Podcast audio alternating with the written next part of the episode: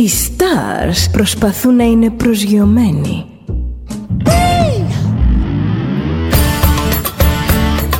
Ένα star είναι συνέχεια στον αέρα. Συνέχεια στον αέρα. Στο Δέλτα ζεις μαζί του.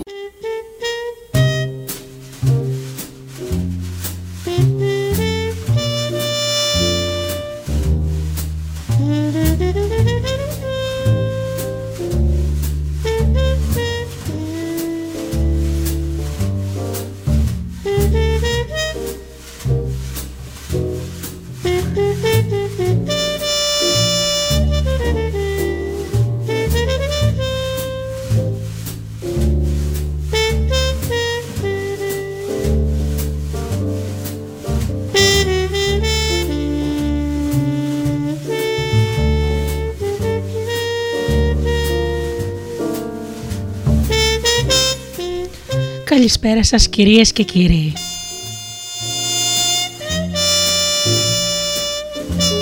Είναι η εκπομπή «Άνθρωποι και Ιστορίες» με τη Γεωργία Αγγελή. Ζωντανά από το στούντιο Δέλτα, το ραδιόφωνο της καρδιάς μας.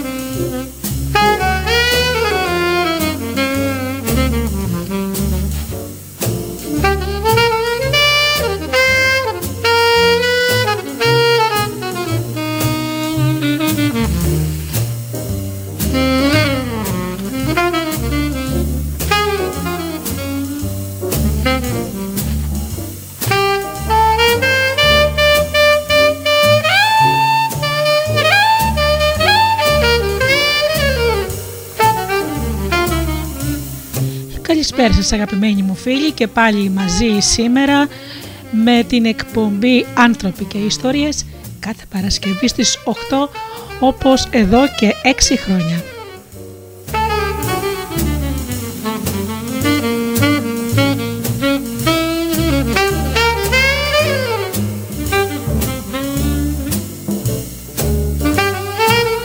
Σήμερα αγαπημένοι μου φίλοι θα πούμε γιατί οι καταστροφές είναι απαραίτητες στη ζωή μας τα μαθήματα που παίρνουμε και φυσικά να ακολουθούμε την καρδιά μας.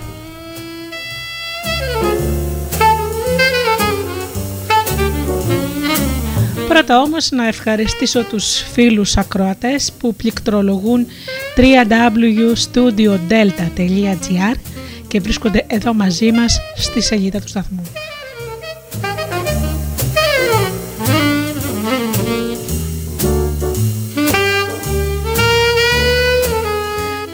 Ευχαριστήσω και τους φίλους που μας ακούν από τις σελίδες στις οποίες φιλοξενούμαστε όπως είναι το Live24.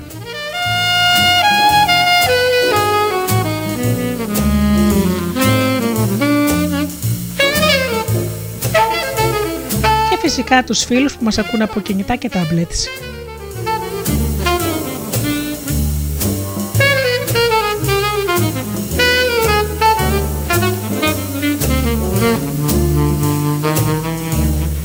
Να καλησπερίσω και τους φίλους συνεργάτες, τον Τζίμι, την Αφροδίτη και την Ωρα.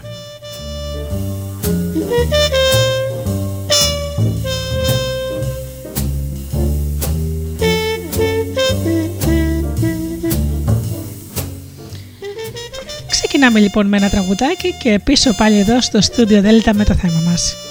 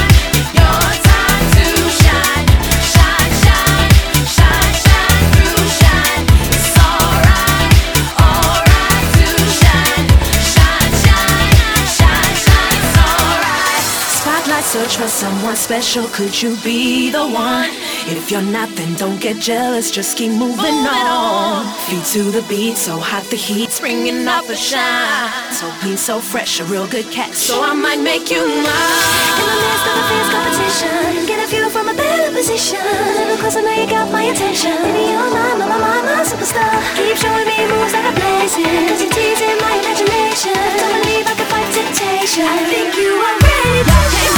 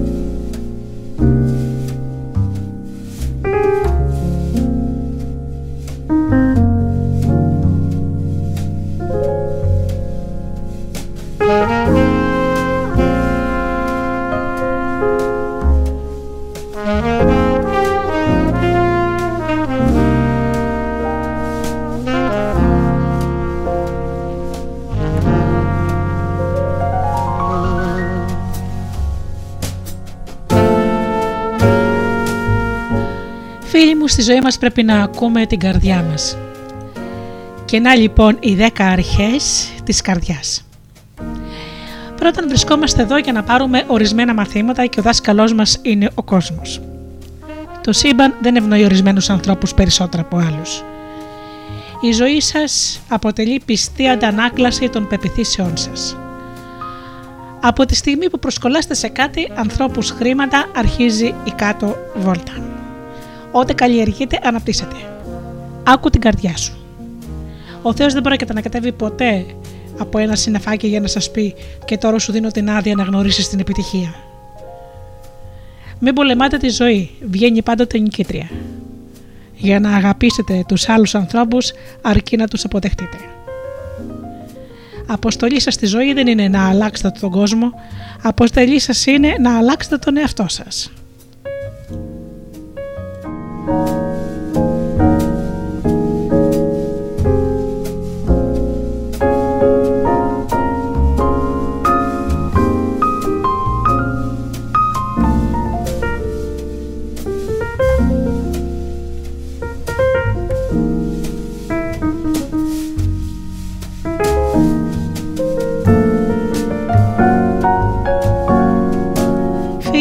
Βρισκόμαστε εδώ για να πάρουμε ορισμένα μαθήματα και ο δάσκαλός μας είναι ο κόσμος. Όταν δεν κατορθώνουμε να εμπεδώσουμε ένα μάθημα, καλούμαστε να περάσουμε από εξετάσεις ξανά και ξανά. Μόλις εμπεδώσουμε το μάθημα, προχωράμε στο επόμενο. Και μην ξεχνάτε, τα μαθήματα δεν τελειώνουν ποτέ.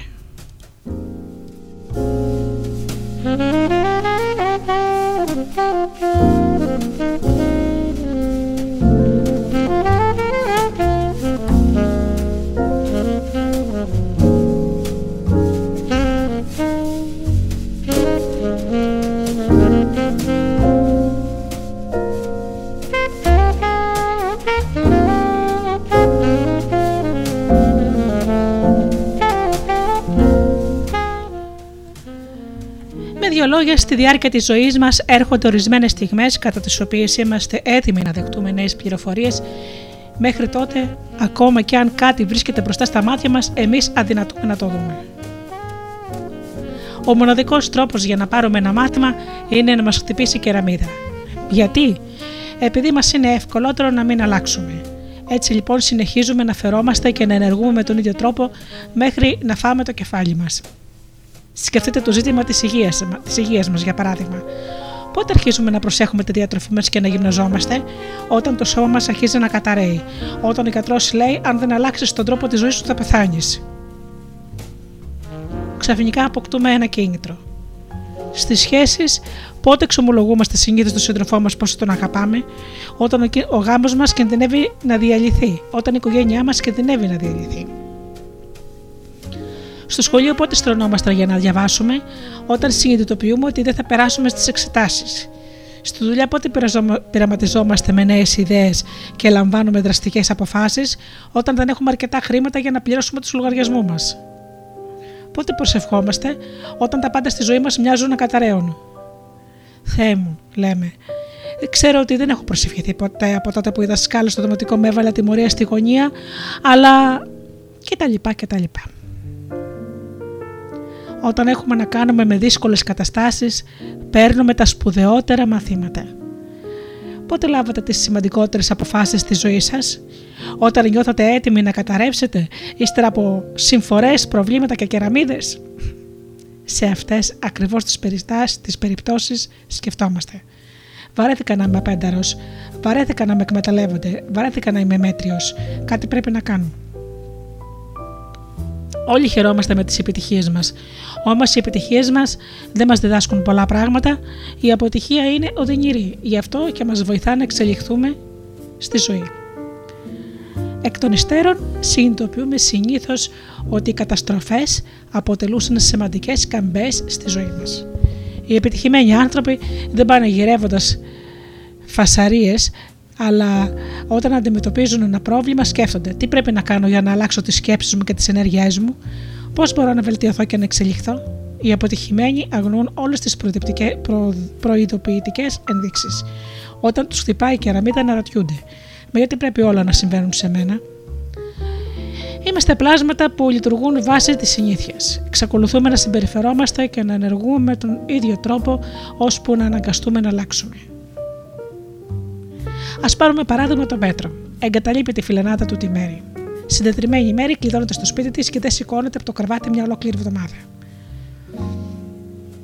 Έπειτα σιγά σιγά αρχίζει να τηλεφωνεί σε παλιούς φίλους και να γνωρίζει καινούργιους ανθρώπους.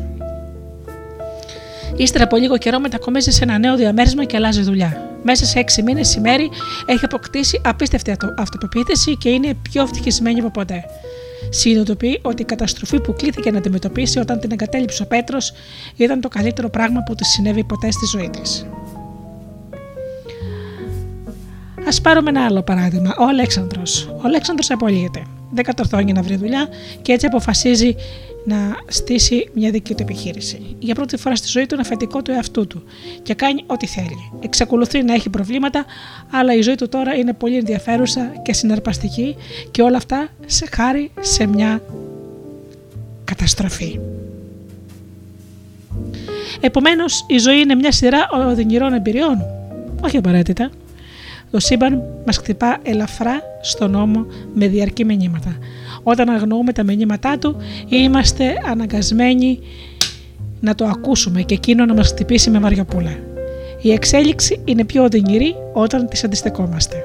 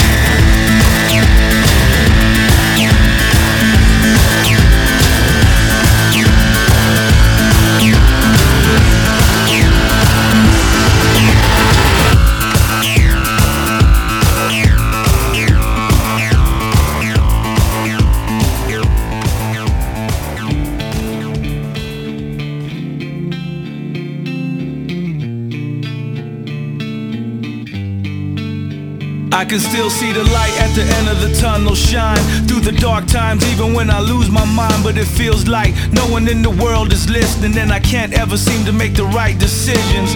I walk around in the same haze, I'm still caught in my same ways. I'm losing time in these strange days, but somehow I always know the right things to say.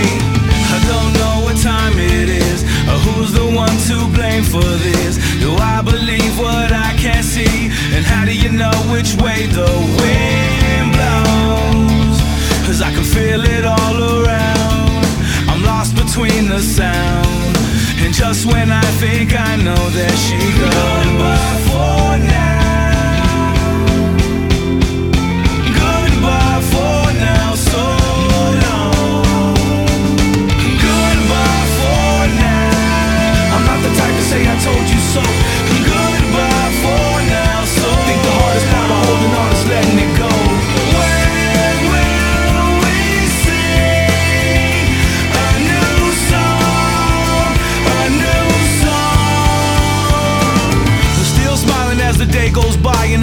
Nobody ever knows the reasons why? Bury it deep so far that you can't see. If you're like me, who wears a broken heart on your sleeve? Pains and struggles that you know so well. Either time don't, it can't, or it just won't tell. I'm not the type to say I told you so. I think the hardest part of holding on is letting it go. I don't know what time it is, or who's the one to blame for this. Do I believe what I can't see? And how do you know which way the wind feel it all around. I'm lost between the sound. And just when I think I know, there she goes. Goodbye for now.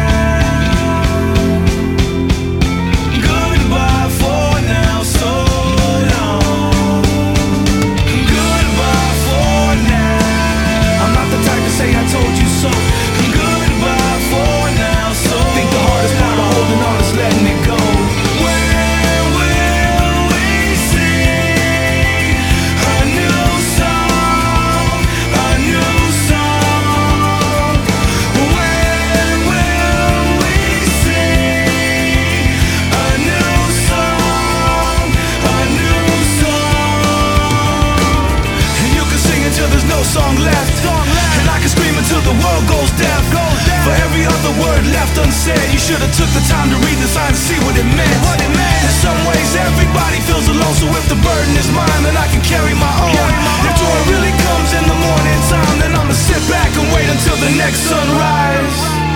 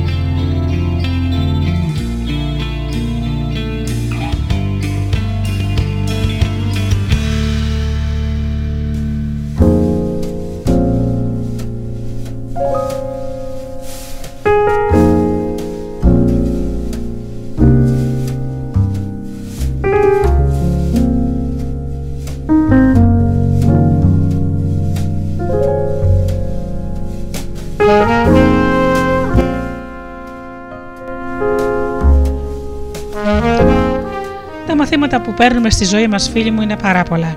Είναι αλήθεια ότι ορισμένες φορές δεν μπορούμε να συλλάβουμε και να κατανοήσουμε ορισμένα γεγονότα. Γιατί ένα παιδί γεννιέται με AIDS; Γιατί μια νεαρή μητέρα πεθαίνει από πυροβολισμό σε μια ένοπλη ληστεία; Γιατί ένα ολόκληρο χωριό καταστρέφεται από μια πλημμύρα; Φαίνεται ότι δεν υπάρχει απάντηση σε όλα αυτά τα ερωτήματα. Ωστόσο, ωστόσο αν τα εξετάσουμε κάτω από ένα διαφορετικό πρίσμα, το πρίσμα της καθημερινής ζωής, ίσως να ανακαλύψουμε κάποια στοιχεία. Έχετε παρατηρήσει ποτέ ότι συγκεκριμένοι άνθρωποι καλούνται να αντιμετωπίσουν συγκεκριμένες καταστάσεις; Η Λίνα απολύεται κάθε 6 μήνες. Ο Παύλος δέχεται μηνύσεις κάθε χρόνο. Ο Αλέξης παθαίνει τροφική δηλητηρίαση όποτε πηγαίνει διακοπές. Από ό,τι φαίνεται, ορισμένα πράγματα δεν συμβαίνουν σε ορισμένους ανθρώπους. Ο Αλέξης δεν απολύεται ποτέ. Η Λίνα δεν έχει παρουσιαστεί ποτέ στο δικαστήριο και ο Παύλος δεν αφηγείται στους φίλους του τα νέα του από το νοσοκομείο. Συγκεκριμένοι άνθρωποι παίρνουν συγκεκριμένα μαθήματα. Από εκεί και πέρα, καθένας μπορεί να αντιδράσει με έναν από τους ακόλουθους τρεις τρόπους. Μπορεί να πει: η ζωή μου είναι μια διαδοχή απαραίτητων μαθημάτων, τα οποία προκύπτουν με τη σωστή σειρά. Η υγιέστερη προσέγγιση εξασφαλίζει τη μέγιστη δυνατή ηρεμία και γαλήνη. Η ζωή είναι ένα λαχείο, αλλά αξιοποιώ ό,τι προκύψει. Η επόμενη καλύτερη επιλογή εξασφαλίζει η μέτρια ποιότητα ζωής. Γιατί οι συμφορές κυνηγούν πάντα εμένα, αυτό εξασφαλίζει τη μέγιστη δυνατή δυστυχία και απογοήτευση μας παρουσιάζονται διαρκώς ευκαιρίες να πάρουμε ένα μάθημα. Αν δεν εμπεδώσουμε το μάθημα, θα πρέπει να περάσουμε από εξετάσεις ξανά και ξανά και ξανά. Είτε το αποκαλέσετε θεϊκό σχέδιο, είτε φυσική πορεία των γεγονότων, συμβαίνει. Είτε σας αρέσει, είτε σας δυσαρεστεί, συμβαίνει. Είτε είστε διατεθειμένοι να αναλάβετε τις ευθύνες σας, είτε προτιμάτε να υιοθετήσετε το ρόλο του θύματος. Συμβαίνει. Και συνέβαινε όλη τη ζωή σας κάθε φορά που ένας γείτονας σας έβριζε, κάθε φορά που ένας πολιτής σας, ένας πολιτής σας εξαπατούσε, κάθε φορά που ένας φίλος ή ένας σύντροφος σας εγκατέλειπε, υπήρχε ένα μάθημα μπροστά στα μάτια σας. Αν είμαστε δυστυχισμένοι 7 μέρες την εβδομάδα, τότε μάλλον μας έχει ξεφύγει κάποιο μάθημα. Όταν χάνουμε διαρκώς τη δουλειά μας, τον σύντροφό μας, τα χρήματά μας, τότε μάλλον δεν δώσαμε αρκετή σημασία σε κάποιο μάθημα. Όπως παρατήρησε μια κυρία, λέει αντιμετωπίζω διαρκώς τέτοια προβλήματα παρόλο που έχουν αλλάξει οι συνθήκες στη ζωή μου. Το χειρότερο, που μπορούμε, το χειρότερο πράγμα που μπορούμε να πούμε είναι η γνωστή ατάκα. Δεν είναι δίκαιο. Με λίγα λόγια, δεν βρισκόμαστε εδώ για να τιμωρηθούμε. Βρισκόμαστε εδώ για να μάθουμε. Κάθε γεγονός μας προσφέρει την ευκαιρία να εξελιχθούμε. Οι δε συμφορές αποτελούν το καλύτερο κίνητρο για να αλλάξουμε τον τρόπο της σκέψης μας. Αν πιστέψετε ότι υπάρχει κάποιος λόγος για κάθε συμβάν, η ζωή σας θα αποκτήσει νόημα και στόχο. Σκεφτείτε γιατί ήταν απαραίτητο να ζήσετε αυτή την εμπειρία. Εμπεδώσα το μαθημά σας και δεν θα χρειαστεί να αντιμετωπίσετε ξανά την ίδια κατάσταση. Συνήθως προσπαθούμε να αναβάλουμε τα σημαντικότερα μαθήματα. Μπορεί να εξετάζουμε την ταραχώδη σχέση μας με την μητέρα μας και να σκεφτόμαστε Ύστερα από όλα αυτά τα απέσια πράγματα που είπε για μένα, δεν θέλω ούτε να τη βλέπω. Ακριβώς αυτό είναι το θέμα. Νιώθετε ότι δεν θέλετε να την ξαναδείτε. Αυτό είναι το μάθημά σας. Η εξέλιξη έγκυται στην αλλαγή τρόπου σκέψης και συμπεριφορά μας. Α πάρουμε άλλη περίπτωση. Όταν παίρνουμε διαζύγιο δεν τελειώνει απαραίτητα και η μαθητεία μας στο πλευρό του ή της πρώην σύζυγού μας, αν ο γάμο μας έχει λήξει, αλλά συνεχίζουμε να κατηγορούμε τον άλλον για τη δυστυχία μας ή για την υποθήκη του σπιτιού, εξακολουθούμε να εξαρτιόμαστε από αυτόν. Η σχέση διατηρείται επειδή πρέπει να πάρουμε και άλλα μαθήματα. Μπορεί να σκέφτεστε, μα ο τύπος είναι γουρούνι, μου είναι αδύνατο να τον συγχωρήσω. Πράγματι, η δυσκολότερη διαδικασία είναι μάλλον αυτή της συγχώρεσης, και το πιθανότερο είναι ότι η άφηση αμαρτιών δεν είναι το αγαπημένο σας χόπι. Σκεφτείτε λοιπόν ότι τώρα θα έχετε την ευκαιρία να εξασκηθείτε. Μπορείτε να αναβάλλετε το μάθημα, αλλά αν θέλετε να βελτιώσετε τη ζωή σας και την υγεία σας, θα πρέπει κάποια στιγμή να περάσετε τις εξετάσεις. Όσο συνεχίζουμε να πιστεύουμε ότι κάποιος καταστρέφει τη ζωή μας, αυτή η πεποίθηση θα δικαιώνεται. Μπορεί να έχουμε την εντύπωση ότι ο άλλος αποτελεί εμπόδιο για την ευτυχία μας.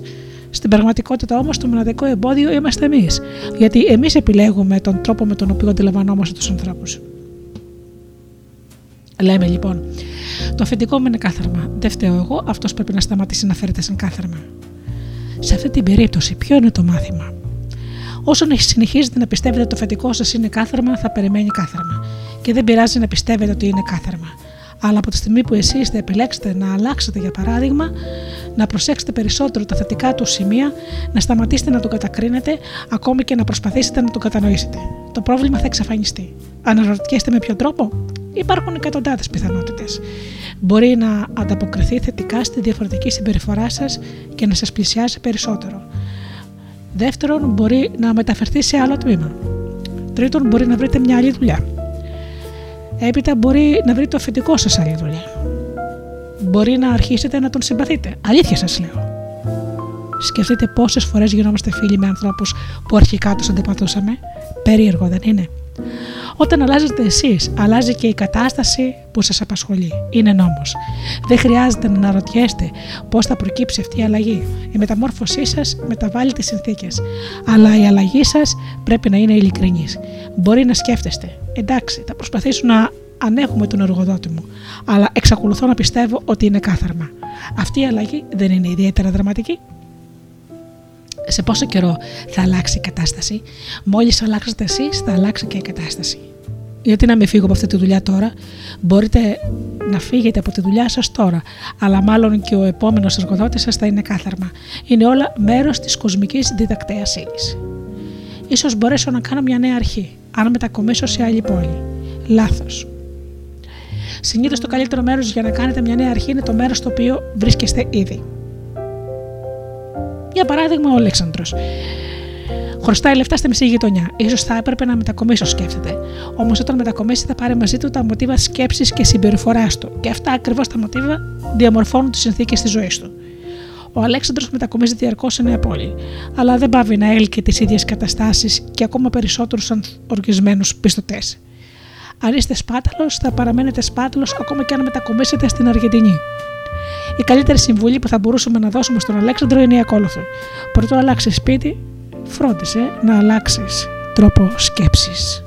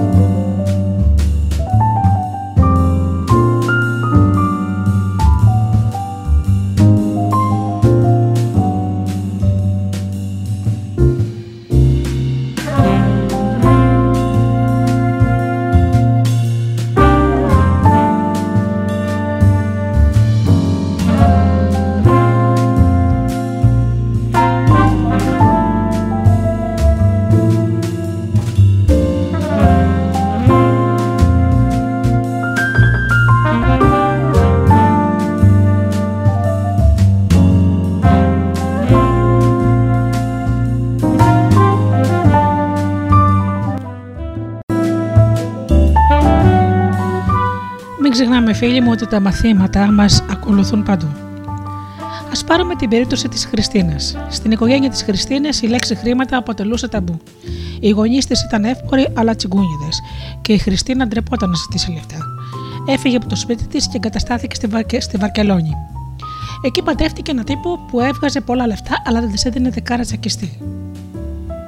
Μόλις ε, κατεβείτε από το αεροπλάνο, τα μάτά σας θα βρίσκονται εκεί για να σας υποδεχτούν. Αν μπορούσα να πάω στο Θιβέτ, θα κατάφερα να ανακαλύψω το νόημα της ζωής. Λένε μερικοί. Και ορισμένοι από εμάς πιστεύουμε ότι μπορούμε να ανακαλύψουμε το νόημα της ζωής ταξιδεύοντας σε μακρινά μέρη. Α πούμε για τον Στέφανο. Ο Στέφανος σχεδιάζει να φτάσει στην κορυφή των Εμαλαίων. Ώσπου μια μέρα σουριασμένο σε ένα χωματόδρομο και καταβλημένο από τη διάρκεια, αρχίζει να φαντασιώνεται ένα ζεστό αυθρόλωτρο και ξαφνικά επέρχεται η φώτιση. Ίσως μπορώ να αναζητήσω την αλήθεια στο Ρίτς. Η αναζήτηση του νοήματος στη ζωή μπορεί να σας φαίνεται ρομαντική ιδέα, αλλά η ανακάλυψη της αλήθειας στο Θιβέτ είναι για τους Θιβετιανούς. Το νόημα της ζωής για τους περισσότερους από εμάς βρίσκεται κάπου στα προάστια. Ο μοναδικός τρόπος για να νικήσουμε το φόβο είναι να τον αντιμετωπίσουμε καθώς έλκουμε διαρκώς τις εμπειρίες που χρειάζεται και χρειαζόμαστε για να εμπεδώσουμε τα μαθήματά μας. Συχνά τραβάμε σαν μαγνήτες τις καταστάσεις που φοβόμαστε. Έτσι, αν πανικοβάλαστε στη σκέψη ότι θα χρεοκοπήσετε, το πιθανότερο είναι ότι κάποια στιγμή θα μάθετε τα πάντα για την χρεοκοπία από το πρώτο χέρι. Αν φοβάστε τη μοναξιά, τότε θα κληθείτε να την αντιμετωπίσετε. Αν ανησυχείτε διαρκώς ότι θα ρεζιλευτείτε, θα φάτε τα μούτρα σας μέσα στη μέση του δρόμου, με αυτόν τον τρόπο ζωής που κάνετε, σίγουρα θα σας τύχει. Να ξέρετε όμως ότι η ζωή μας παροτρύνει να εξελιχθούμε. Με δύο λόγια. Οι σκέψεις μας έλκουν και δημιουργούν συνθήκες και περιστάσεις καθώς αλλάζουμε, έλκουμε διαφορετικές περιστάσεις. Μέχρι να εμπεδώσουμε ένα μάθημα σχετικά με τα χρέη, τη δουλειά ή τις σχέσεις μας, είτε θα παραμείνουμε κολλημένοι στο ίδιο μάθημα, αυτό είναι το πρώτο, είτε δεύτερον θα αντιμετωπίζουμε συνεχώς παραλλαγές του ίδιου μαθήματος. Η ζωή προχωράει κάπως έτσι. Αρχικά το σύμπαν μας πετάει χαλικάκια για να, και να μας προειδοποιήσει. Όταν αγνοήσουμε τα χαλικάκια, μας πετάει ένα τούβλο. Όταν αγνοήσουμε το τούβλο, μας κουπανάει με το ρόπαλο. Αν είμαστε ειλικρινείς με τον εαυτό μας, μπορούμε να αντιληφθούμε ποιες προειδοποιητικές ενδείξεις αγνοήσαμε. Και μετά έχουμε το θράσος να ρωτιόμαστε. Γιατί σε μένα; Ζω και μαθαίνω λοιπόν. Μόνο αν κατεβούμε στην Άβυσσο θα αποκτήσουμε ξανά τους θησαυρούς της ζωής. Εκεί όπου συναντάς τα εμπόδια, βρίσκεται το θησαυρό σου. Αυτή ακριβώς η σπηλιά όπου φοβάσαι να μπεις είναι τελικά η πηγή των αναζητήσεών σου. Τζότζεφ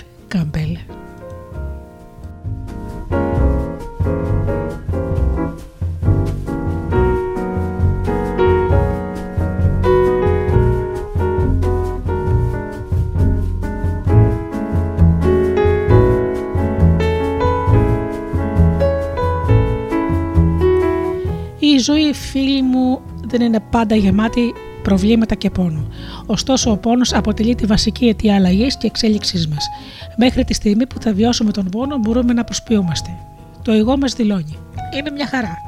Όταν βιώνουμε οδυνηρές καταστάσεις, για παράδειγμα, όταν νιώθουμε μοναξιά ή φόβο, γινόμαστε πιο ευάλωτοι. Το εγώ μας δεν βρίσκει άλλες απαντήσεις. Έτσι αναγκαζόμαστε να γίνουμε πιο δεκτικοί, να ανοίξουμε τις πύλες μας. Ο πόνος μας σωθεί να αντιμετωπίσουμε με μεγαλύτερη σοβαρότητα τη ζωή. Είναι πάντοτε πολύ πιο εύκολο να αμπλοφιλοσοφούμε για τα προβλήματα των άλλων ανθρώπων. Μαθαίνουμε τι έπαθε ο Χάρης και σκεφτόμαστε. Η χρεοκοπία του θα τον βοηθήσει να οριμάσει και να εξελιχθεί. Ακούμε τι συνέβη στη Μέρη και λέμε μέσα από αυτό το διαζύγιο έμαθε να στέκεται στα πόδια της. Ανα, αναμφισβήτητα συμφωνούμε όλοι. Οι προκλήσεις σε κάνουν πιο δυνατό. Όταν όμως προκύπτουν προκλήσεις στη δική μας ζωή, δεν τις αντιμετωπίζουμε με τόσο μεγάλο ενθουσιασμό και σκεφτόμαστε. Αχ, Θεέ μου, γιατί δεν μπορούσες να μου στείλεις μια ευκολότερη πρόκληση; Δυστυχώς, οι πραγματικές προκλήσεις δεν είναι εύκολες. Συχνά μπορεί να σκεφτόμαστε. Αν δεν ήμουν αναγκασμένη να ζω με τον τεμπελχανά τον άντρα μου και τα νυπόφορα παιδιά μου, θα μπορούσα να ασχοληθώ με την προσωπική μου εξέλιξη. Μεγάλο λάθος. Αυτοί ακριβώς οι άνθρωποι αποτελούν την πηγή της προσωπικής σας εξέλιξης. Οι άνθρωποι που συναντούμε στη ζωή μας είναι οι δάσκαλοι μας. Οι σύζυγοι που ορχαλίζουν και αφήνουν ανοιχτά τα ντουλάπια της κουζίνας, τα αχάριστα παιδιά, οι γείτονες που παρκάρουν έξω από την πόρτα μας, και όλα αυτά. Για πόσο καιρό όμως θα ξεκολουθούμε να σκεφτόμαστε θα ήμουν πιο ευτυχισμένος αν όλοι αυτοί οι άνθρωποι συμπεριφερόταν καλύτερα. Αν εκνευρίσετε με τη γυναίκα σας, τότε σύμφωνα με το σχέδιό σας θα πρέπει να μάθετε πώς να αντιμετωπίζετε αποτελεσματικά το θυμό σας και έχετε μέσα στο ίδιο σας το σπίτι το ιδανικό άτομο για να πάρετε αυτό το μάθημα. Ένα δάσκαλο. Τι τυχερός που είστε. Μπορεί να σκέφτεστε. Θα τη χωρίσω. Έτσι θα λυθούν όλα τα προβλήματά μου. Έχετε υπόψη σας όμως ότι θα λυθούν μόνο προσωρινά, αφού το πιθανότερο είναι ότι κάποια στιγμή θα παντρευτείτε μια άλλη γυναίκα που θα σας εκνευρίζει όσο και η πρώτη. Και με δύο λόγια. Κάθε άνθρωπος που συναντάτε στη ζωή σας είναι ένας δάσκαλος. Ακόμα και αν σας βγάζει από τα ρούχα σας, σας βοηθάει να εξελιχθείτε γιατί σας αποκαλύπτει τα όρια σας. Το γεγονός ότι οι άνθρωποι είναι δασκαλοί σας δεν σημαίνει ότι πρέπει να τους συμπαθείτε. Η ζωή θα μπορούσε να παρομοιαστεί με μια σκάλα. Για να ανεβούμε, πρέπει να επισκευάζουμε το σκαλοπάτι πάνω στο οποίο πατάμε. Είτε πρόκειται για τη δουλειά μας, τις σχέσεις μας και τα οικονομικά μας, είτε για οποιαδήποτε άλλο ζήτημα. Μόλις επισκευαστεί αυτό το σκαλοπάτι, μπορούμε να προχωρήσουμε στο επόμενο. Κάθε άνθρωπος αντιμετωπίζει το εκάστοτε σκαλοπέτα με διαφορετικό τρόπο. Που οπότε συχαίνω αυτό το σκαλοπάτι. Θέλω να πάω σε κάποιο άλλο. Σε αυτή την περίπτωση, κολλάμε και σαμποτάρουμε την ίδια μας την εξέλιξη. Θέλω τη σκάλα κάποιου άλλου. Αυτό λέγεται ζήλια. Τη βαρέθηκα αυτή τη σκάλα. Θα πεδείξω. Αυτό λέγεται αυτοκτονία. Οπότε, όποτε νιώθουμε ότι έχουμε κολλήσει, μπορούμε να θέσουμε στον εαυτό μας την ακόλουθη ερώτηση. Τι δεν επισκέβασα ακόμα καλά.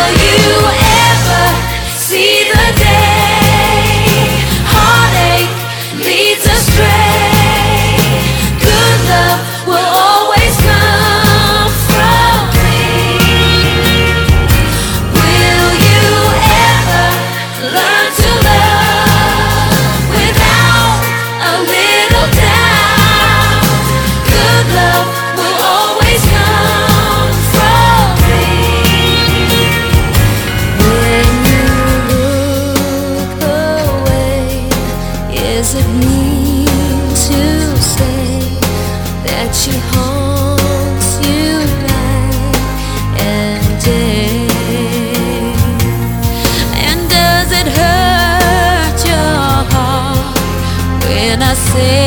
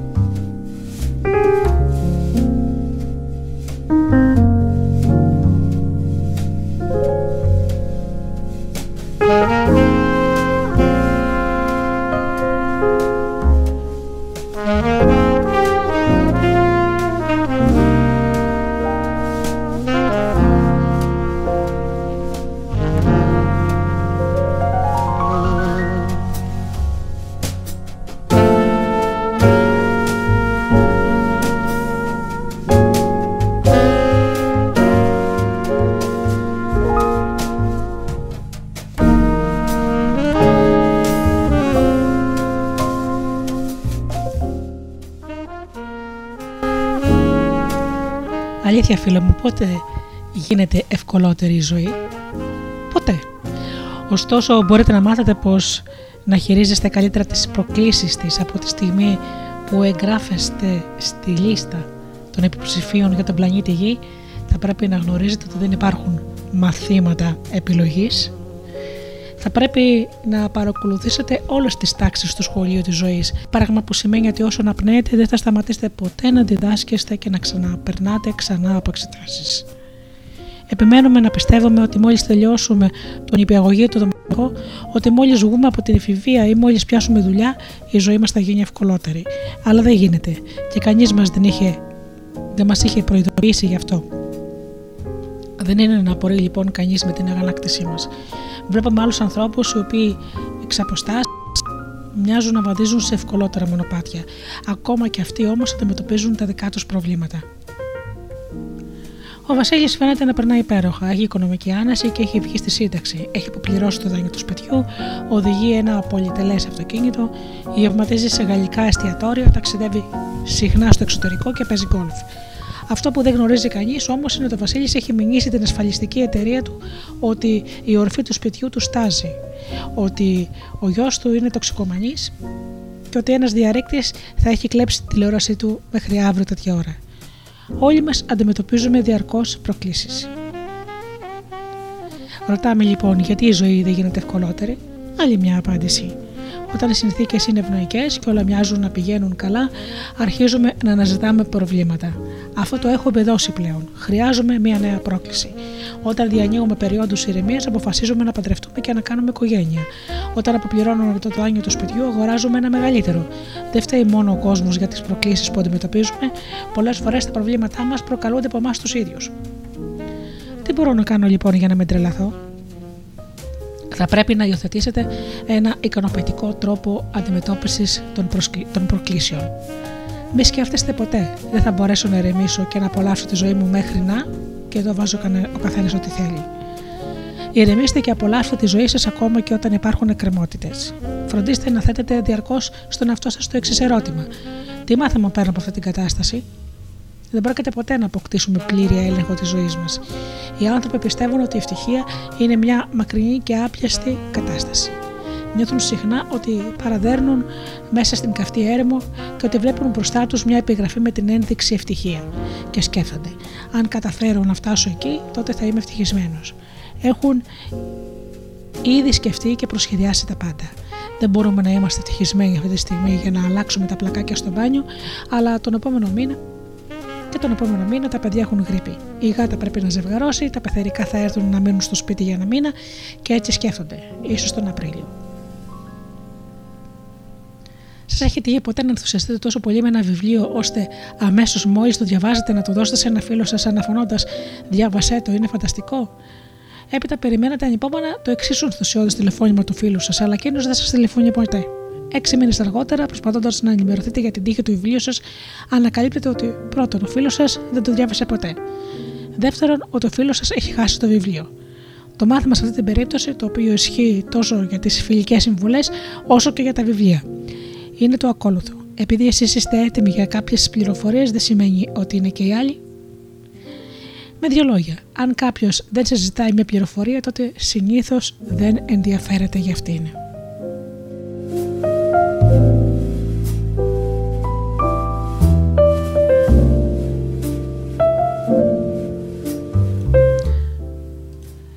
Σκεφτείτε τη ζωή σας μέχρι αυτή τη στιγμή και ίσως διαπιστώσετε ότι υπήρχε κάποιος λόγος που σας όθησε να ακολουθήσετε το συγκεκριμένο μονοπάτι.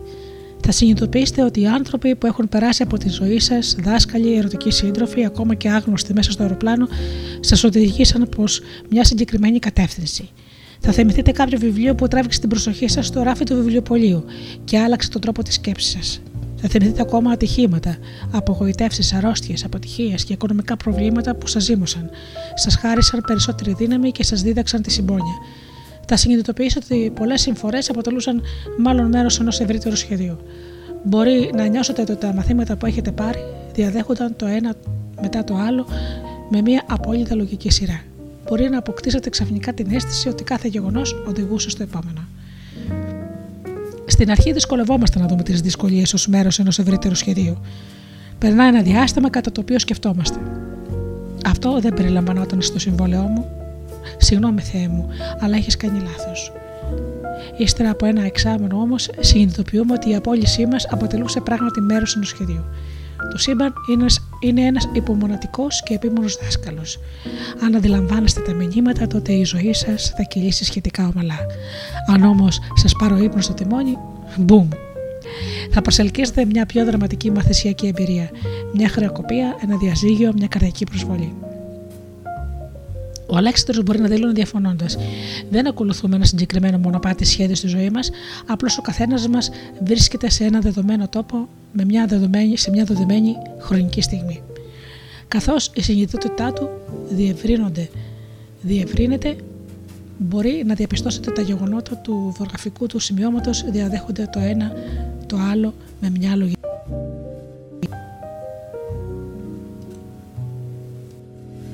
Πού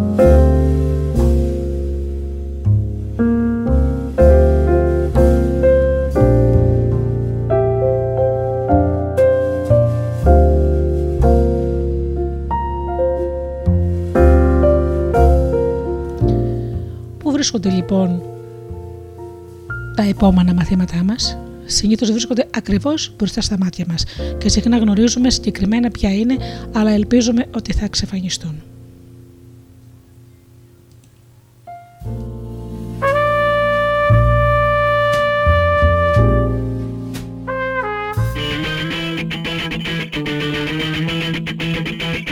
I'm on top and you're trying to stop me now; I'm on top and you're trying to stop me now; I'm on top trying to stop me now. I'm on top and you're trying to stop me now. I'm on top and you're trying to stop me now. I'm on top and you're trying to stop me now. I'm on top and you're trying to stop me now.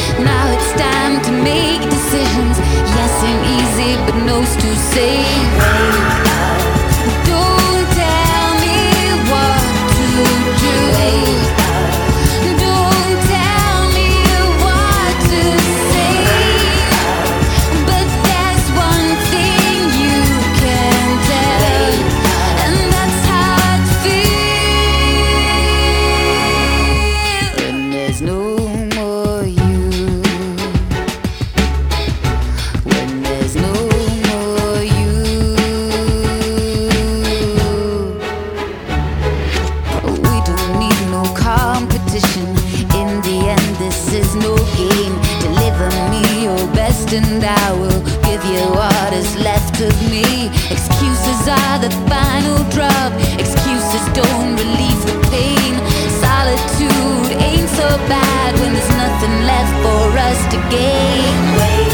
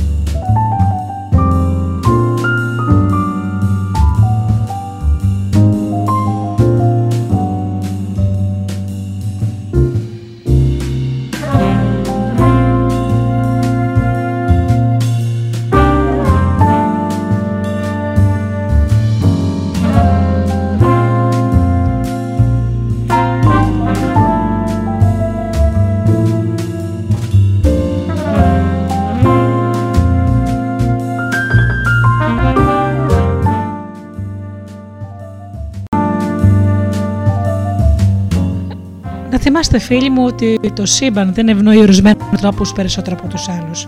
Η επιτυχία και η ευτυχία σας εξαρτώνται από τις αρχές της φύσης και από τον τρόπο με τον οποίο τις χρησιμοποιείτε.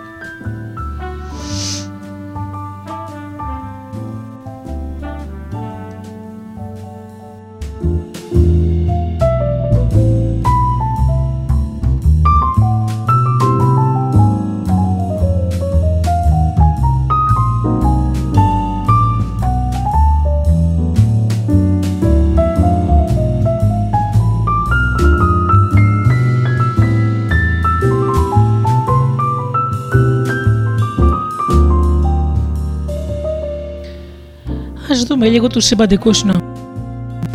Γάλλοι πνευματικοί δάσκαλοι διηγούνται τις ιστορίες τους, αναφέρονταν στη σπορά και στο πότισμα των χωραφιών. Φυσικά μιλούσαν για εποχές, σοδιές και ψάρια, επειδή οι άνθρωποι εκείνης της εποχής κατανοούσαν μόνο ότι αφορούν τις καλλιέργειες και την αλληλεία. Ωστόσο, οι ιστορίες των διδασκάλων είχαν ένα σαφώς βαθύτερο νόημα. Τα πάντα καθορίζονται και εξαρτώνται από τους νόμους της φύσης. Οι ίδιοι ακριβώς νόμοι ισχύουν για τους γιδοβοσκού, αλλά και για τους προγραμματιστές ηλεκτρονικών υπολογιστών. Α ξεκινήσουμε με έναν από τους σημαντικότερους νόμους της φύσης, τον νόμο της πορά, ο οποίος συνοψίζεται στην ακόλουθη φράση: Θα θερήσετε μόνο αν έχετε σπήρι. Πρώτα πρέπει να, οργανώ, να οργώσετε τη γη, να σπείρετε και να ποτίσετε τους σπόρους. Αυτό λέγεται προσπάθεια. Έπειτα περιμένετε ένα διάστημα, υπομονή, και τότε να κάνετε τη συγκομιδή των καρπών σας, προσπάθεια, συνυπομονή ίσον αποτελέσματα. Οι άνθρωποι συχνά δεν παίρνουν, δεν μπορούν να συλλάβουν αυτή την αρχή. Σκέφτονται για παράδειγμα, αν σπέρω, αν σπέρω σήμερα φασόλια, τι θα κερδίσω αύριο; Και η απάντηση είναι: Βεργμένα φασόλια, σύμφωνα με τον νόμο της φοράς. Σπέρνετε σήμερα και θερίζετε αργότερα. Αν σπήρετε τα φασόλια σήμερα, υπολογίστε ότι θα μπορείτε να κάνετε τη συγκομιδή σας τέσσερις μήνες αργότερα. Όταν οι άνθρωποι την, τροφ, την τροφή τους, μάλλον κατανοούσαν καλύτερα αυτή την αρχή. Σήμερα όμως ζούμε στην εποχή των έτοιμων καταψυγμένων γευμάτων. Ο Αλέξανδρος σκέφτεται. Αν είχα μια αξιοπρεπή δουλειά, θα εργαζόμουν σκληρά. Τώρα όμως το μόνο που κάνω είναι να πλένω πιάτα. Οπότε σκασίλα μου. Μεγάλο λάθος, Αλέξανδρε. Αν γίνεις ο καλύτερος λατζέρη της πόλης, τότε σίγουρα κάποιος θα σε προσέξει ή κάποιος θα σου δώσει προαγωγή ή θα νιώθεις τόσο καλά με τον εαυτό σου, ώστε κάποια μέρα θα καταφέρεις να κάνεις κάτι που σου αρέσει πραγματικά. Πρώτα πρέπει να καταλάβουμε Πρώτα πρέπει να καταβάλουμε την προσπάθεια και έπειτα να θερήσουμε. Είναι νόμος της φύσης. Δεν μπορούμε να ανατρέψουμε τη διαδικασία. Η Μέρη σκέφτεται. Αν μου δώσετε προαγωγή, θα σταματήσω να κοιμάμαι στη δουλειά. Ο Παύλος σκέφτεται. Αν μου δώσετε αύξηση, θα σταματήσω να αρρωσταίνω. Η Τζέννη σκέφτεται. Αν είχα κάνει ένα πιο ευτυχισμένο γάμο, θα φοραμούν καλύτερα στο σύζυγό μου. Οι πιστοτικές κάρτες και οι κατάλογοι τηλεφωνικών παραγγελιών μας παρακινούν να αγοράσουμε τώρα. Μας διαβεβαιώνουν ότι δεν θα πληρώσουμε τόκους μέχρι το Φεβρουάριο, αλλά δεν μας προειδοποιούν ότι θα έχουμε μείνει άφραγγοι μέχρι το Μάρτιο. Αυτή η τακτική βασίζεται στον ίδιο τον νόμο. Η φράση Κερδίστε τώρα, πληρώστε αργότερα είναι σίγουρη πιο δηλεαστική από το Αγοράστε τώρα και πληρώστε τώρα. Ακούστε και κάτι άλλο που μαθαίνουμε μέσα από τη δουλειά στον κήπο. Όταν σπέρνουμε 12 σπόρους φασολιών, δεν μπορούμε να περιμένουμε ότι θα αποκτήσουμε 12 φασολιές. Ο Αλέξανδρος σπέρνει αρκετούς σπόρους φασολιών.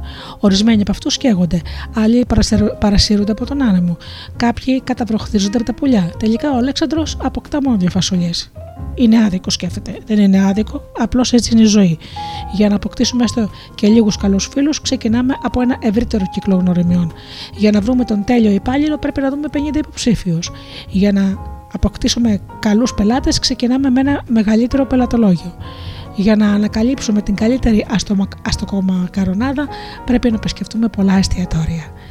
Πολλές αντιλήψεις και πεπιθήσεις μας πολλοί υπάλληλοι μας, ακόμα και πολλοί φίλοι μας, θα παρασυρθούν από τον άνεμο ή θα αποτελέσουν τροφή για τα πουλιά. Και εμείς δεν μπορούμε να κάνουμε τίποτα γι' αυτό, εκτός από το να κατανοήσουμε ότι έτσι είναι η ζωή και να είμαστε προετοιμασμένοι ώστε να αντιμετωπίσουμε αυτές τις προκλήσεις. Αν νιώθετε ότι τίποτα δεν κινείται στη ζωή σας, ίσως πρέπει να σκέφτεστε τι κάνετε εσείς από την πλευρά σας. Σίγουρα δεν μπορεί κανένα να παραπονιέται. Σηκώνομαι νωρίς κάθε πρωί, γυμνάζομαι, μελετώ, φροντίζω και διατηρώ υγιείς στι σχέσεις μου. Καταβάλω τη μέγιστη δυνατή προσπάθεια στη δουλειά μου και όμως δεν προκύπτει τίποτα καλό στη ζωή μου. Η ζωή σας είναι ένα ενεργειακό σύστημα. Αν δεν προκύπτει τίποτα καλό στη ζωή σας, η ευθύνη είναι αποκλειστικά δική σας. Μόλις συνειδητοποιήσετε ότι οι ενέργειές σας διαμορφώνουν συνθήκες και συγκυρίες στη ζωή σας, θα πάψετε να υιοθετείτε το ρόλο του θύματος.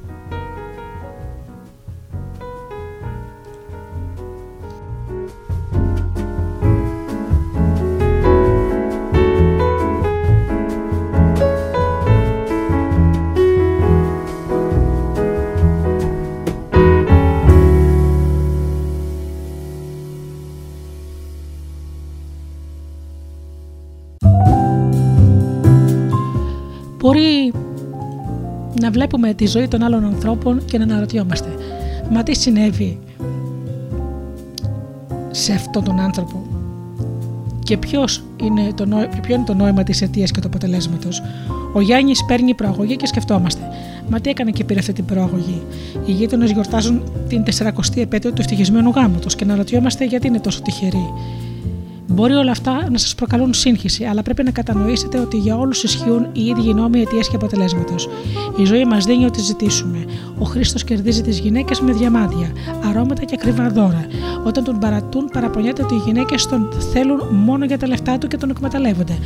Αν πάτε για ψάρεμα με διαμαντένιο δόλωμα, τότε θα πιάσετε ψάρια που προτιμούν τα διαμάτια. Πού το βλέπετε το περίεργο; Η Άννα πηγαίνει για ψώνια φορώντας μπλούζες με βαθύ ντεκολτέ.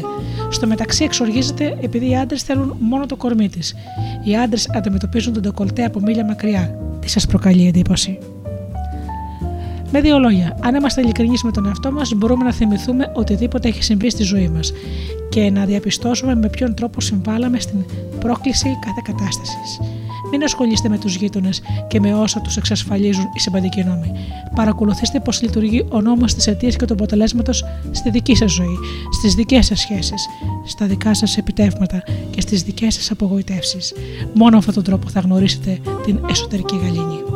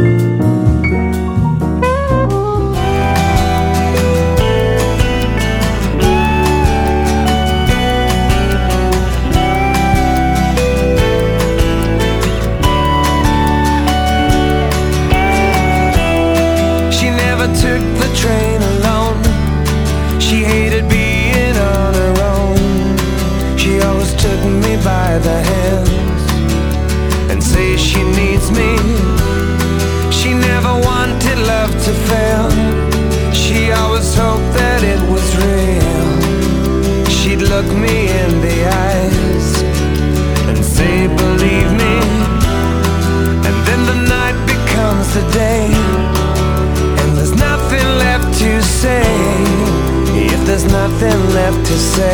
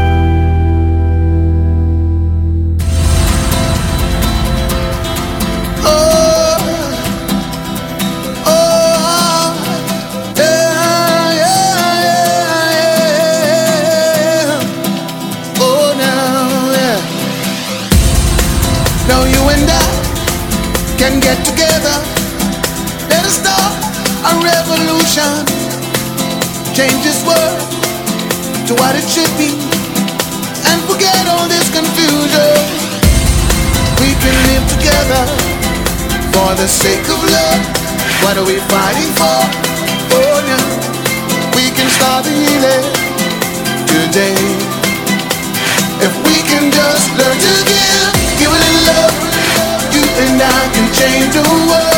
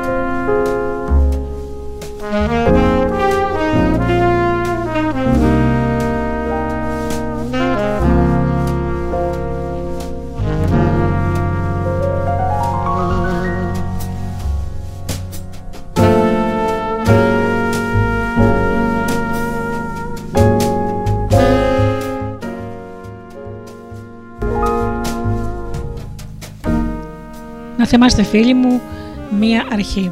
Καθώς βελτιωνόμαστε, τα πράγματα δυσκολεύουν.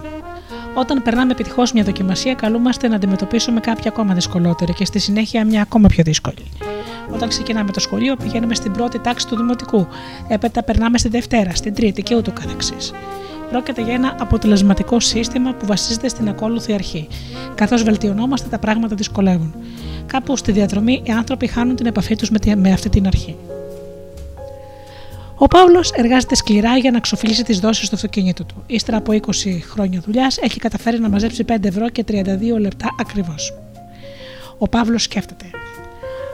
Αν είχα εγώ ένα εκατομμύριο ευρώ, θα σου έλεγα πώ τα ζούσα. Λάθος, Παύλο. Η αποστολή σου σε αυτή τη φάση είναι να μάθεις πώς να αποταμιεύεις έστω και 10 ευρώ το μήνα. Προτού φτάσεις στο 1 εκατομμύριο, θα πρέπει να μαζέψεις μερικές εκατοντάδες και στη συνέχεια μερικές χιλιάδες ευρώ. Η Τίνα τραγουδάει σε μια συνοικιακή μουσική σκηνή, αλλά θέλει να γίνει διάσημη. Σκέφτεται, αν το κοινό μου αποτελούταν από χίλια άτομα, θα τους έδειχνα τι αξίζω πραγματικά. Αλλά δεν υπάρχει περίπτωση να χαραμίσει το ταλέντο μου για αυτούς τους 5-6 άσχετους. Όταν η Τίνα μάθει να τραγουδάει με την ψυχή της για 5-6 θαμώνες, θα καταφέρει και να προσελκύσει 12 και στη συνέχεια χίλιους. Ο Πέτρος είναι ιδιοκτήτης μιας μικρής ασφαλιστικής εταιρείας. Έχει μόνο μία υπάλληλο, αλλά ετοιμάζεται να την απολύσει. Μακάρι να είχα 12 ικανούς υπαλλήλους, σκέφτεται. Λάθος, Πέτρο. Δεν θα εξασφαλίσεις καλύτερα αποτελέσματα με μια δωδεκαμελή ομάδα, αν δεν μάθεις πρώτα να συνεργάζεσαι με ένα άτομο. Στην ε, ζωή προχωράμε σταδιακά. Η ερώτηση στην οποία πρέπει να έχετε πάντοτε κατά νου είναι η εξής: Τι να κάνω με όσα έχω; Η απάντηση παραμένει. Όχι και πολλά πράγματα. Η ζωή σας θα εξακολουθεί να μοιάζει ανούσια και στάσιμη. Με δύο λόγια, το σύμπαν προσπάθειες και όχι τις προφάσεις και τις δικαιολογίες. Κάθε γεγονός οδηγεί στο επόμενο. Παλιά όταν η ζωή μου μου φαινόταν ανιαρή, έβλεπα γύρω μου ένας σωρό ανθρώπου με συναρπαστικές ζωές και αναρωτιόμουν. Μα γιατί η δική του ζωή είναι τόσο υπέροχη, και τελικά ανακάλυψα ότι κάποια στιγμή σε κάποιο σημείο έκαναν ένα καθοριστικό πρώτο βήμα, και αυτό το μικρό πρώτο βήμα οδήγησε στο επόμενο και στο επόμενο. Ορισμένες φορές κάνουμε λανθασμένες κινήσεις επειδή μπορεί να είμαστε υπερβολικά επιλεκτικοί. Μπορεί να απορρίψουμε μια επαγγελματική πρόταση γιατί σκεφτόμαστε. Δεν είναι ακριβώς η δουλειά που ονειρεύουμε. Αν αυτή είναι η μοναδική πρόταση που σας έχει παρουσιαστεί αυτή την περίοδο, αδράξτε την ευκαιρία, προσαρμόστε τη δουλειά στα μέτρα σας και σύντομα θα διαπιστώσετε ότι το πρώτο βήμα οδηγεί στο επόμενο. Αν δεν σας δίνεται άμεσα η δυνατότητα να ανεβείτε στο υψηλότερο σκαλοπάτι, μην διστάσετε να ξεκινήσετε από το χαμηλότερο. Πάρτε βαθιά ανάσα και βουτήξτε στο κενό. Ο επιχειρηματίας John McCormack διηγήθηκε κάποτε πως ένας φίλος του ο Νίκ βρήκε την πρώτη του δουλειά στην Αμερική. Ο Νίκ ήταν μετανάστης, δεν είχε λεφτά, δεν ήξερε αγγλικά. Έτσι ζήτησε δουλειά ως λατζέρης σε ένα ιταλικό εστιατόριο. Πριν από τη συνέντευξη με τον ιδιοκτήτη του εστιατορίου, ο Νίκ πήγε στο μπάνιο και καθάρισε κάθε γωνιά του. Έπειτα πήρε μια οδοντόβουρτσα και έτριψε τους αρμούς ανάμεσα στα πλακάκια. Όταν τελείωσε, το μπάνιο άστραφτε από καθαριότητα. Μέχρι να φτάσει η ώρα της συνέντευξης, ο ιδιοκτήτης προσπαθούσε να καταλάβει τι είχε συμβεί στι τουαλέτες του εστιατορίου του. Με αυτόν τον τρόπο, ο Νίκ δήλωσε: Για μένα η λάτζα είναι σοβαρή υπόθεση. Ο Νίκ πήρε τη δουλειά. Μια εβδομάδα αργότερα παρατήθηκε ο νεαρός που έφτιαχνε τις σαλάτες και ο Νίκ ανέλαβε τη θέση του, ξεκινώντας τη σταθερή ανωδική πορεία του μέχρι την απόκταση του, του λευκού σκούφου του σεφ. Δεν μπορώ να μη σκεφτώ τον Νίκ και την οδόβροτσά του, όταν πολλοί μου λένε Αυτή η ανεργία μας έχει τρελάνει. Αδύνατο να βρούμε δουλειά. Με δύο λόγια. Ξεκινήστε από όπου μπορείτε. Δώστε τον καλύτερο εαυτό σας. Οτιδήποτε και αν κάνετε και σύντομα οι ευκαιρίες θα σας χτυπήσουν την πόρτα. Αυτό λέγεται απόκτηση φήμης ή κάθε γεγονός οδηγεί στο επόμενο.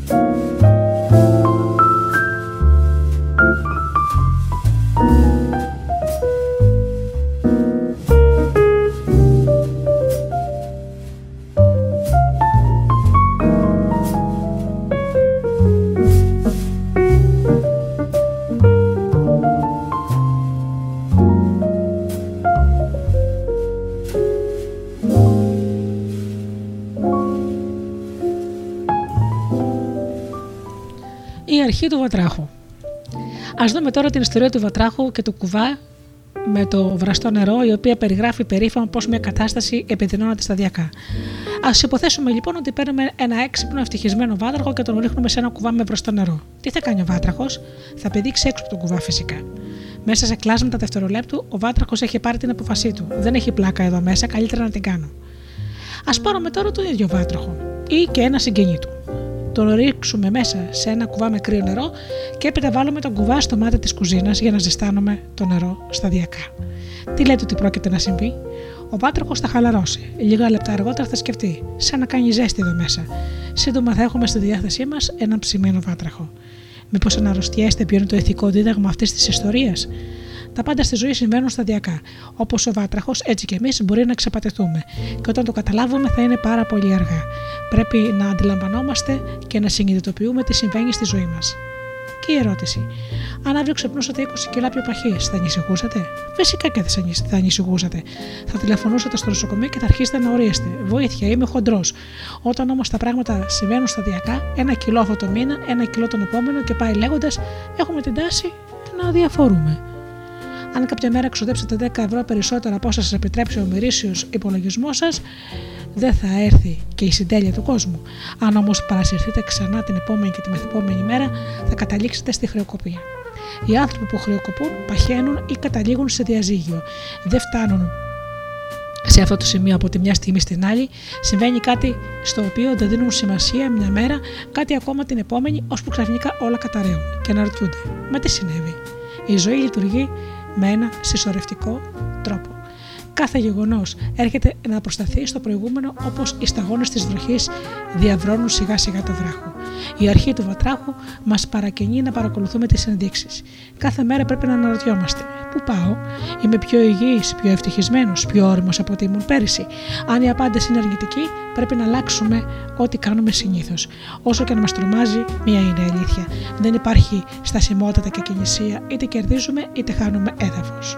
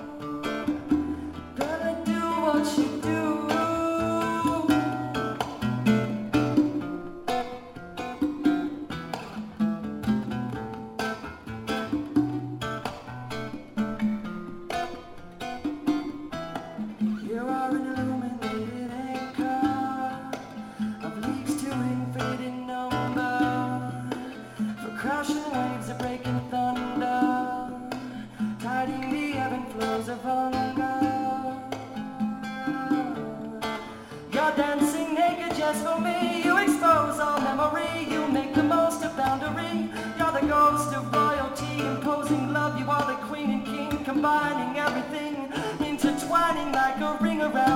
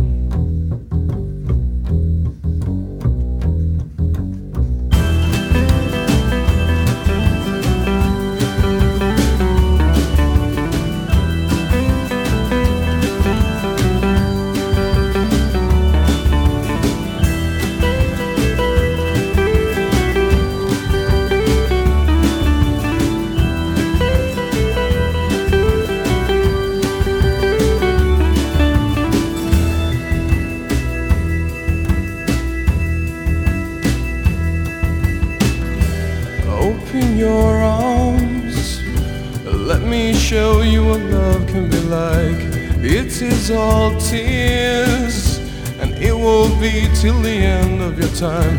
Come closer, my love. Will you let me tear your heart apart? Now all hope is gone.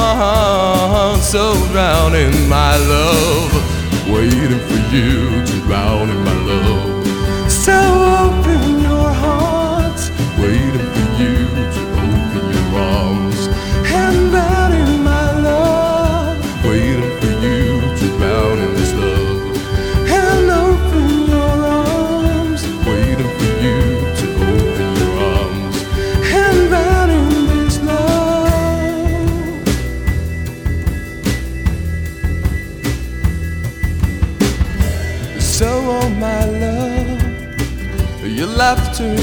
turning into tears, and you're begging for more. Though the end is getting near, come closer, my love. I violate you in the most sensual way until you drown in this love, waiting for you.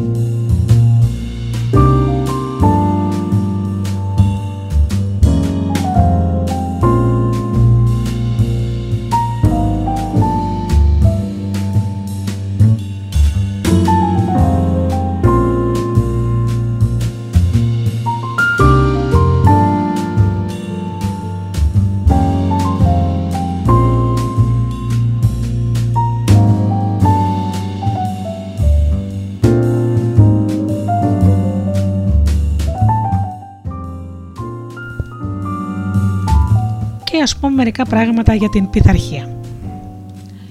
Αν έχετε την απαραίτητη πειθαρχία ώστε να κάνετε μικροπράγματα που σας δυσαρεστούν, θα καταφέρετε να περάσετε τη ζωή σας κάνοντας τα σημαντικά πράγματα που σας ευχαριστούν. Η πειθαρχία δεν αποτελεί αγαπημένη, αγαπημένη έννοια όλων των ανθρώπων. Από άποψη δημοτικότητας βρίσκεται μάλλον κάπου μεταξύ των λέξεων οδοντίατρος και διάρκεια. Ωστόσο, η διάρκεια έγκυται στην αυτοπιθαρχία. Η ζωή είναι μια αναλλαγή εφήμερων ευτυχισμένων στιγμών και μακροπρόθεσμων ανταμοιβών. Η αυτοπιθαρχία στα πιο ασήμαντα πράγματα, για παράδειγμα, ε, μελέτη αντί για παρακολούθηση τηλεόρασης, οδηγεί σε κάτι πολύ σημαντικό, σε περισσότερα προσόντα. Η αυτοπιθαρχία στα πιο ασήμαντα πράγματα, για παράδειγμα, τρεις φορές τη βδομάδα γυμναστήριο, οδηγεί σε κάτι πολύ πιο σημαντικό, σε μια υγιέστερη ζωή. Η αυτοπιθαρχία στα πιο ασήμαντα πράγματα, για παράδειγμα, αποτεμίευση 20 ευρώ την ημέρα αντί για τη σπατάλη του σε ποτά, οδηγεί σε κάτι πολύ σημαντικό, στην απόκτηση του δικού σας σπιτιού. Το μυστικό της αυτοπιθαρχίας δεν έγκυται στην ατσάλινη θέληση, θα πρέπει απλώς να γνωρίζετε γιατί επιθυμείτε κάτι. Αν γνωρίζετε πραγματικά γιατί θέλετε να εξοφλήσετε τα χρέη σας, η αποταμίευση θα σας φαίνεται ευκολότερη. Αν έχετε συνειδητοποιήσει γιατί θέλετε να αποκτήσετε και άλλα εφόδια, δεν θα δυσκολευτείτε πολύ για να συγκεντρωθείτε και να μελετήσετε. Και κάτι ακόμα σχετικά με την πειθαρχία. Αν διαθέτετε το χαρακτηριστικό της αυτοπιθαρχίας, δεν χρειάζεται να σας πειθαρχεί κανένας άλλος. Έτσι μπορείτε να κανονίζετε τη ζωή σας χωρίς τις παρεμβάσεις τρίτων. Σε αντίθετη περίπτωση, θα αναζητάτε πάντα την πειθαρχία σε άλλες πηγές. Οι άνθρωποι που δεν μπορούν να πειθαρχήσουν τον εαυτό τους συχνά αναλαμβάνουν δουλειές στις οποίες δέχονται και εκτελούν εντολές. Οι άνθρωποι που δεν διαθέτουν ίχνος αυτοπιθαρχίας καταλήγουν πίσω από τα κάγκελα.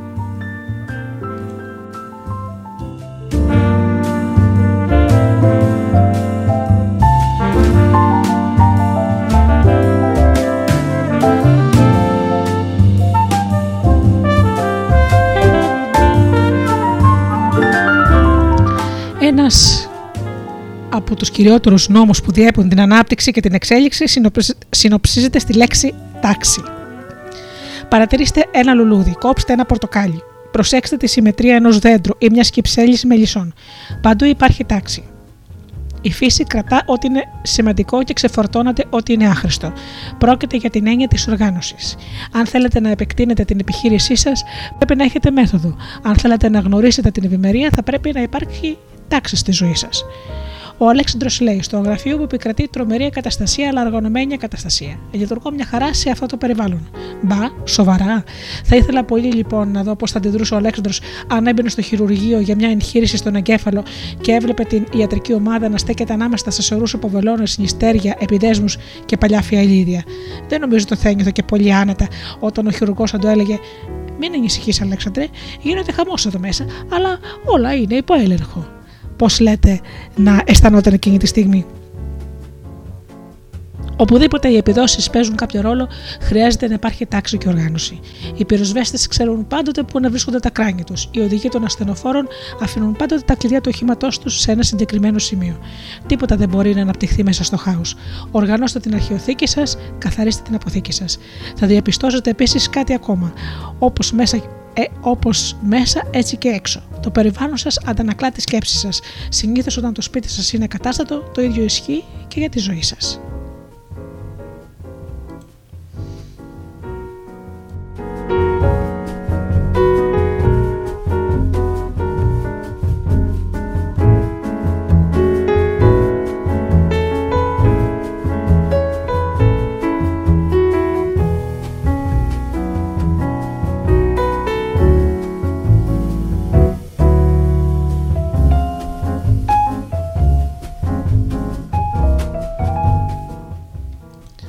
Υποθέσουμε ότι έχουμε ένα κομμάτι πάγου, το οποίο είχε παγώσει στους μείον 50 βαθμούς Κελσίου και ότι αρχίζουμε να το ζεσταίνουμε.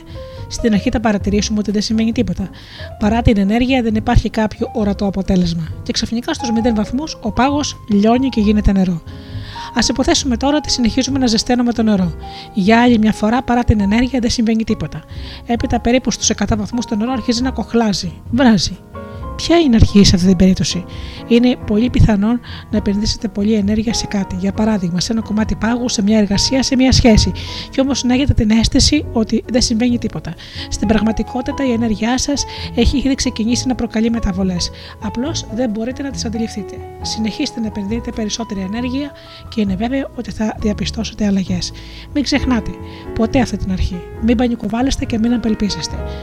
Συχνά σκέφτομαι τη ζωή μου σαν ένα παιχνίδι. Κάθε φορά που καταβάλω οποιαδήποτε προσπάθεια για να τακτοποιήσω το γραφείο μου, να γράψω ένα βιβλίο, να βοηθήσω ένα φίλο, να σκετσάρω, να πληρώσω ένα λογαριασμό, κερδίζω πόντους. Ποτέ δεν ξέρω πόσους πόντους θα κερδίσω από την επόμενη προσπάθειά μου. Έτσι απολαμβάνω περισσότερο την εκάστοτε σχολεία μου, αντί να ανησυχώ προσπαθώντας να εξασφαλίσω άμεσα αποτελέσματα. Και κάθε τόσο, συνήθως εκεί που δεν το περιμένω, εμφανίζεται μια νέα ευκαιρία, μια πρόκληση, μια επιταγή στο γραμματοκιβώτιο.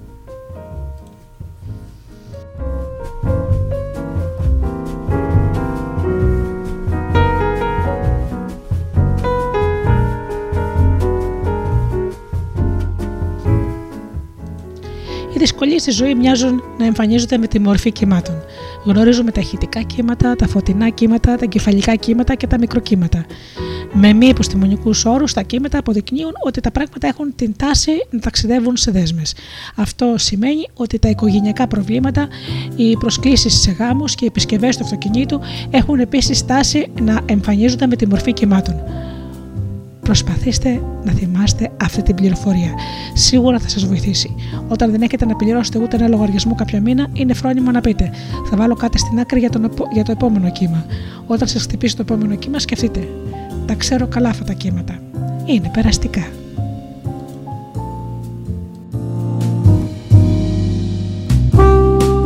Breaking the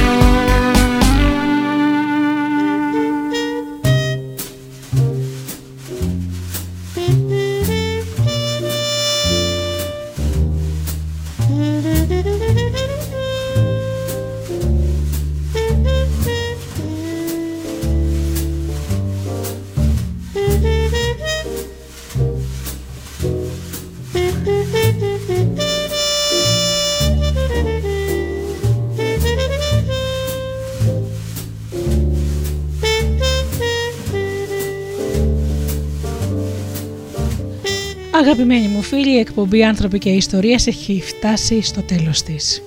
Στο μικρόφωνο η Γεωργία Αγγελή. Σας ευχαριστώ πολύ για αυτές τις δύο ώρες που ήσασταν εδώ μαζί μου στο στούντιο Δελτά. Ραντεβού την άλλη Παρασκευή στις 8 το βράδυ. Έως τότε σας εύχομαι να περνάτε καλά και να είστε καλά και αγαπήστε τον άνθρωπο που βλέπετε κάθε μέρα στον καθρέφτη. Καλό σας βράδυ.